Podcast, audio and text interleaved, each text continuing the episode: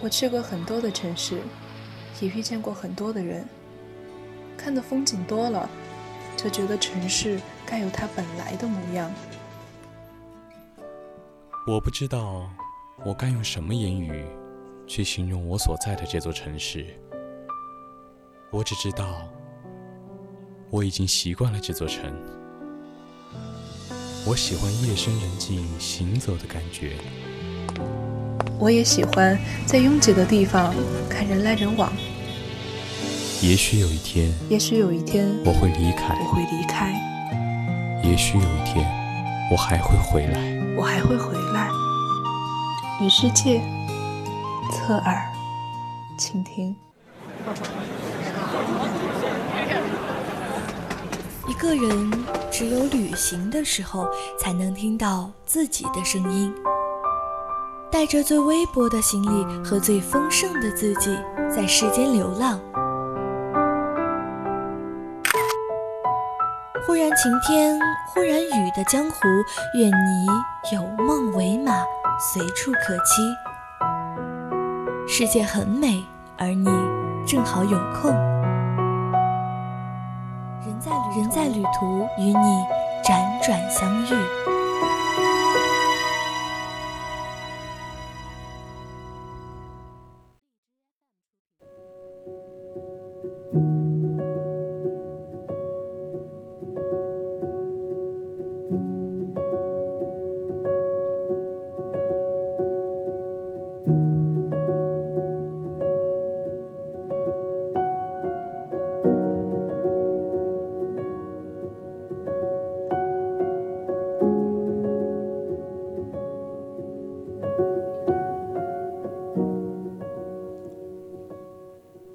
上世纪七十年代，星野道夫带着鸟的眼睛投身于极北大地，然后一住就是二十年。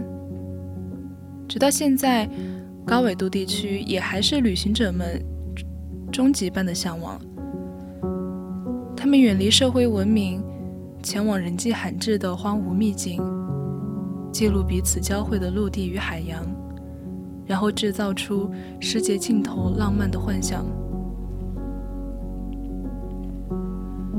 如同视之其伟，鬼怪非常之观，常在于险远，而人之所罕至也。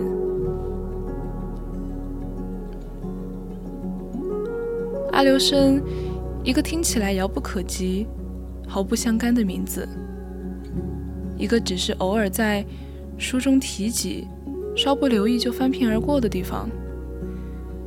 一个远离我们生活圈子的，似乎这辈子也不会踏足的地界。这次借助横跨太平洋游轮行，居然顺道游览了这个刚刚试着开放旅游的群岛。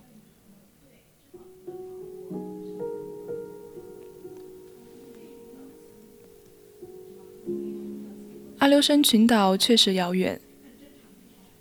一个是地理位置上本来就很遥远，它属于遥远的阿拉斯加，一百多个大小不一的小岛，像凶残的鳄鱼尾巴似的，自阿拉斯加半岛西南部一直延伸向太平洋，与遥远的亚洲半岛相呼应，也是常被人们形象地称为阿拉斯加的绊脚石。周遭除了茫茫汪洋大海，就是了无生机的冰天雪地。即使去到阿拉斯加，距离最近的港口，不是飞行两千来公里，就是需要航行好几天。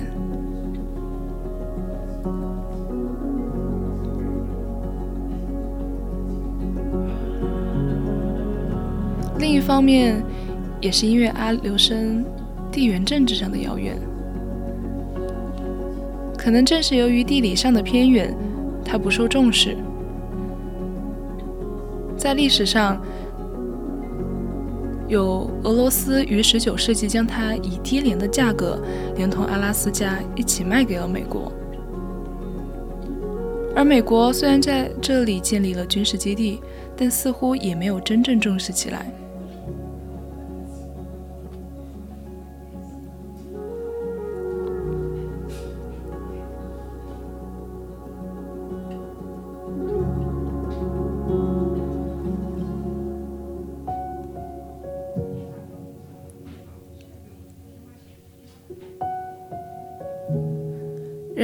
遥远的阿留申群岛又的确是块宝地。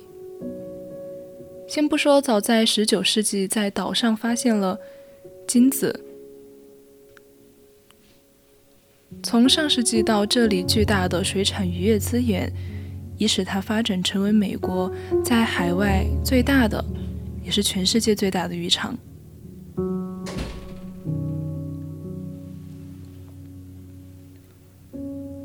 荷兰港是阿留申群岛最大的渔业码头。也是由许多渔业加工厂发展起来的小镇。游轮到达时正值破晓时分，深秋的阿拉斯加，海浪翻滚，乌云密布，天空仿佛罩上了厚重的黑幕。借助于冲破了黑暗的一丝霞光，我们才发觉，整个港口好像是处在一层环形岛礁的包围之中。据说，这也是整个群岛仅有的三个天然浪港中的最好的一个深水码头。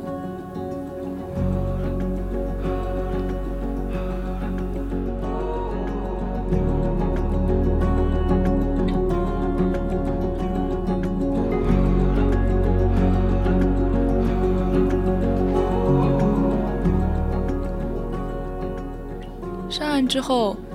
寂静的码头空无一人，居民和小镇全都集中在距离码头十余公里外的岛的另一边。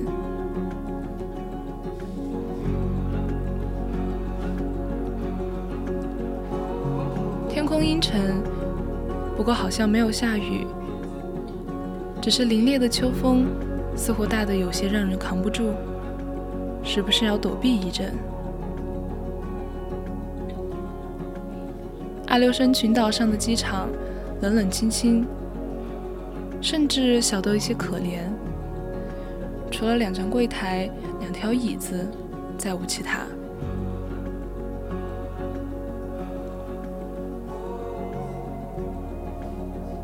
在这里，这仍是个军用机场，只是偶尔架次飞去安克雷奇的航班。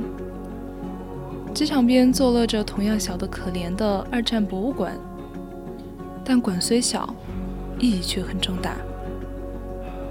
即使再小的地方或战役，美国也有类似的展馆纪念者。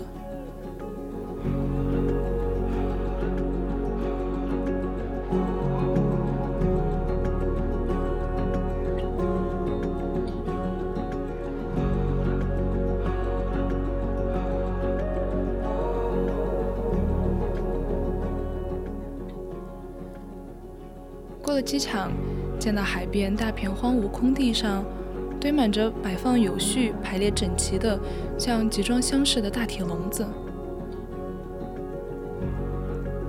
这些全是用来捕捉阿拉斯加皇帝蟹的渔具。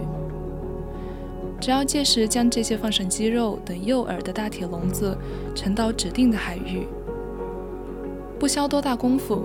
里面就会爬满了自投罗网的肥大的皇帝蟹，所以原来这个荷兰港就是阿拉斯加皇帝蟹最大的产地。恰好在旁边因因陋就简开了一家专门品尝皇帝蟹的餐厅，几张台面早就被我们游轮上的食家占满了。当地人烹制的方法倒也简单，清水一煮即是佳肴。虽然清爽，但比起我们中式口味来说，还是感觉稍逊一筹。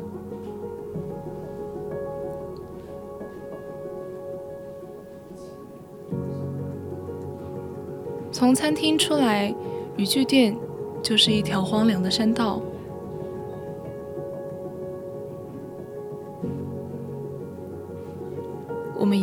到了小镇，小镇不大，环绕着小港湾。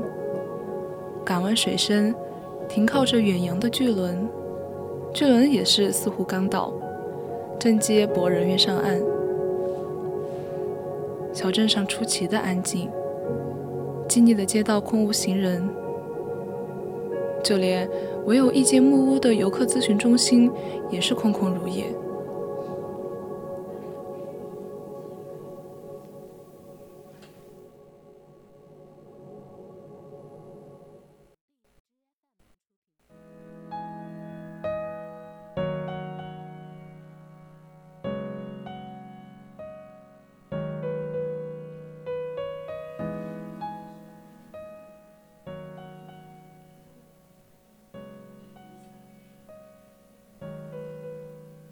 我们径直来到了镇上看起来最大的、最高的建筑——小教堂。小教堂白色的墙体，配着看起来像俄罗斯式的东正教建筑风格的绿屋顶，在几乎全是简单木屋构建的小镇建筑群中，倒是额外显得突出。难怪当地称其俄罗斯教堂。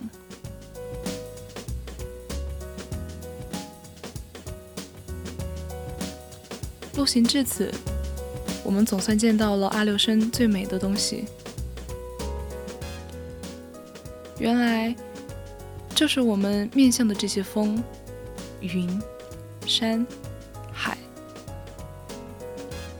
就是面对的这些人迹罕至、交通不便，就是面前的这些礁石累累、芳草萋萋，所有这些原生态风光。才正是阿留申如此独特迷人的地方。正是由于遥远，正是由于远离人群，阿留申才能够为我们保留下来这片如此原生态的大自然风光。